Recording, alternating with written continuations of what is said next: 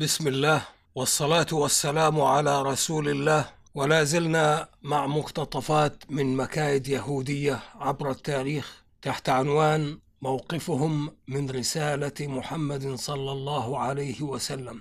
كان من اليهود من اختار الهجرة إلى يثرب والمناطق الواقعة بالنسبة إليها على طريق الشام. ولا يبعد أنهم قد تعمدوا الهجرة إلى هذه المناطق لما يقرؤون في كتبهم من البشائر بالنبي المنتظر الذي سيظهر الله به دينه ويفتح له ممالك الأرض وأنهم لما حددوا صفات دار هجرته في كتبهم غلب على ظنهم أنها يثرب أو ما حولها فتعمدوا أن يجعلوا فيها لأنفسهم مركز إقامة.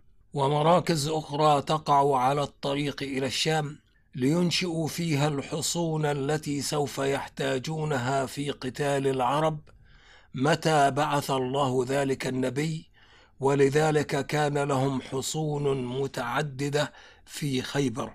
وهنا نتوقف قليلا.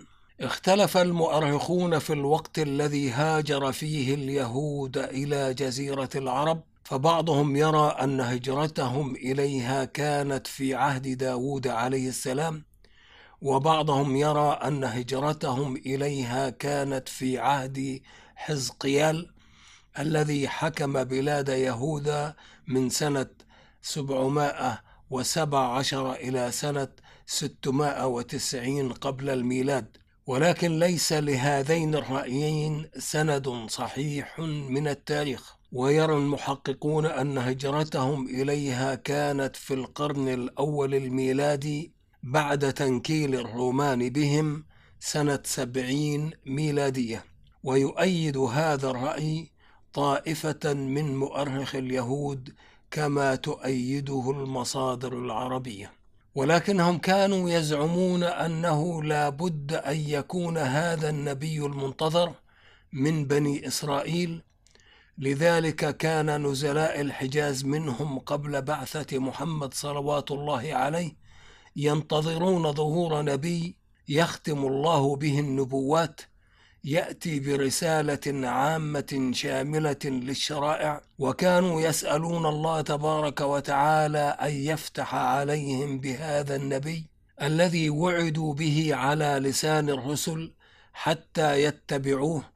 ويقاتل العرب الوثنيين معه ويستعيدوا به ملك بني إسرائيل في الأرض لأنهم يعلمون أن الله سيكتب له النصر والفتح وكانوا يقولون بين العرب بصراحة إن الله سيبعث النبي المنتظر فيكونون أول من يتبعه ثم يقاتلون معه العرب فيكون لهم بسببه النصر والغلب ولما لم يأت هذا النبي الموعود به من بني إسرائيل بل جاء من العرب أولاد إسماعيل عليه السلام حسدوهم والحسد المضلل القتال من الخصال اليهوديه الخبيثة المتوارثة فيما بينهم فكفر به عامة يهود أما الذين آمنوا به منهم فكانوا قلة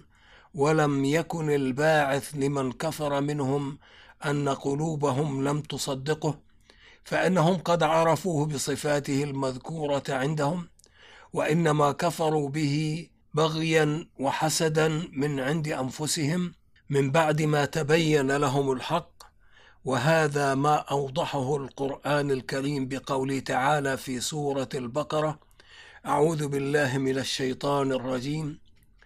ولما جاءهم كتاب من عند الله مصدق لما معهم وكانوا من قبل يستفتحون على الذين كفروا.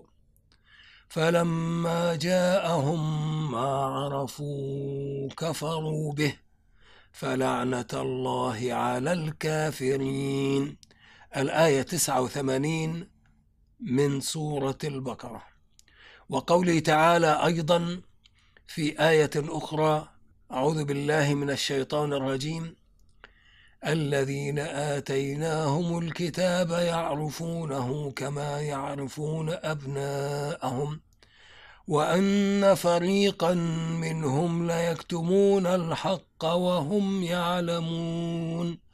الآية 146 ومنذ الأيام الأولى التي ظهر فيها محمد صلى الله عليه وسلم في المدينة بعد الهجرة إليها نصب له اليهود العداء وانطلقوا بمكرهم يكذبونه ويؤلبون عليه العرب ولا يدعون سبيلا من سبل الكيد له ولرسالته إلا ويسلكونه مع أنه صلوات الله عليه منذ حل في المدينة كتب بينه وبينهم عهدا أمنهم فيه على حريتهم الدينية وطقوسهم ومعابدهم وأموالهم وحقوقهم وأبقاهم على محالفاتهم مع بطون الأوس والخزرج وأوجب لهم النصرة والحماية مشترطا عليهم ألا يغدروا ولا يفجروا ولا يتجسسوا ولا يعينوا عدوا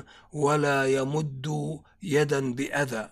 لكنهم ما لبثوا أن تطيروا من قدومه وغلى الحسد والحقد في قلوبهم وأخذوا ينظرون إليه بعيون متوجسة خائفة تخشى رسوخ قدمه وانتشار دعوته واجتماع شمل الأوس والخزرج تحت لوائه بعد ذلك العداء الدموي الطويل الذي كانوا يستغلونه في تدعيم مركزهم وهم غرباء عن المنطقة كما يستغلونه إذ يحققون به لأنفسهم كثيرا من المصالح والمنافع والامتيازات التي كانوا يتمتعون بها.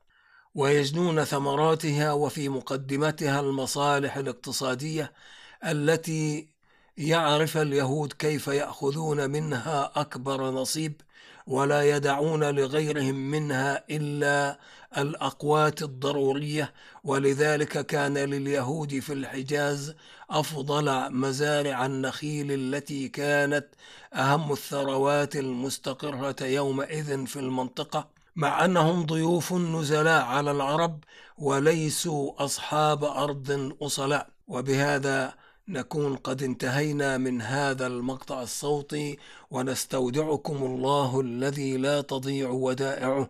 والسلام عليكم ورحمة الله وبركاته.